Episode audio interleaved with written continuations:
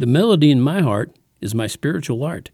It's Rhyme and Reason 521. There's a rhyme and reason for your life. There's a rhyme and reason why Hey there, Tony here. How you doing today? Hope it's going well for you, whatever you're involved in, whatever you got going. And I, I want to explain what I meant by the melody in my heart is my spiritual art. But I'm going to get there by sharing a little bit of a story back in 1977 on one of my trips to the music store. Uh, because digital downloads weren't invented yet, I picked up the brand new cassette from Kenny Loggins. It was his official first solo album called Celebrate Me Home.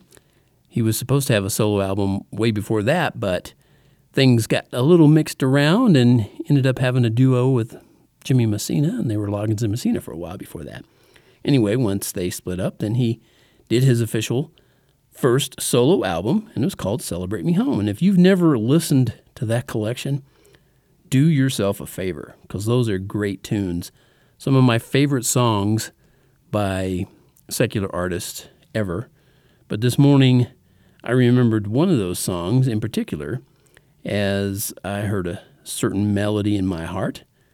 And uh, that was his song called I've Got the Melody Deep in My Heart. That was the second track on side two of Kenny's album. And of course, it struck a chord with me because for as long as I can remember, I've always had melodies and rhythms and rhymes playing around in my head and my heart. To this very morning, as I put this all together, it wasn't even four o'clock. The, the music was bouncing through my brain and neurotransmitters. And you know what? I don't believe that's an accident. I don't. What possible evolutionary function could a melody in my heart ever have? And all that non physical musical information doesn't make me more fit or stronger, so it serves no survival purpose, at least not from a survival of the fittest perspective. But when you consider how music magnifies the evidence for a creator who promises eternal life, bam! Now that's what I call real survival. And music and singing play very important parts in the Bible. And you'll hear me quote from Paul a lot because I love Paul's writings in the New Testament. Paul even told Timothy to speak to one another in psalms and hymns and spiritual songs, singing and making melody in your heart to the Lord. Wow, that's pretty cool. That I identify. And I believe that's because no language speaks nearly as clearly to so many people as much as music does. And I think God put music in me in hopes that I'd use it to talk about Him. I haven't always done that, and I remember my grandmother talking to me about that shortly after my granddaddy's funeral. In fact, it was the, well, you know, when everybody gathers around after the funeral and people are bringing in food dishes and all that kind of stuff. She, she was sitting there and people were going up to her and talking to her, and I was sitting next to her while they did. I stayed there with her for quite a long time, and she she talked to me about, you know, you need to sing for the Lord. She said, um, you know, you're earning your music. I mean, you're earning your music. You're earning your living as a musician, but you should be singing for the Lord. And of course, you know, I was full of youthful wisdom, and I knew that if I wanted to make a living with my voice, I'm going to have to sing and perform secular music. I knew that had to be, and I did that for a long time.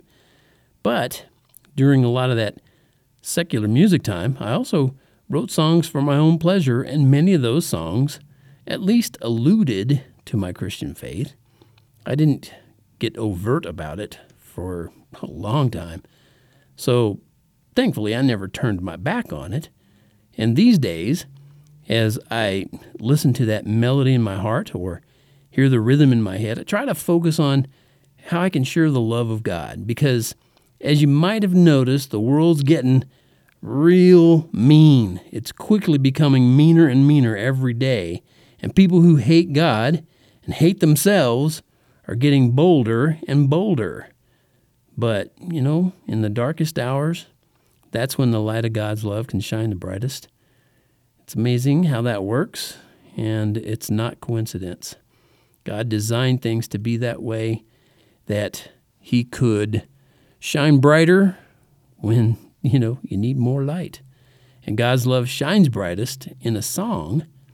So I want to sing my whole life long. And the music makes the message clear to the souls who will open up and hear.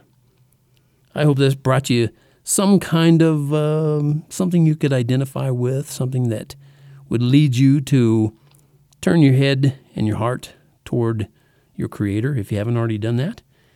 And if that does happen, if that has happened, share that with me. You can actually email me right at tony at tonyfunderburk.com. That's me, and it's not going to somebody else. And this is all brought to you by TonyFunderburk.com, where you should head over there and say, Where where's that t-shirt? Where's that darn t-shirt? You know, the one that says, Life has rhyme and reason because God made you.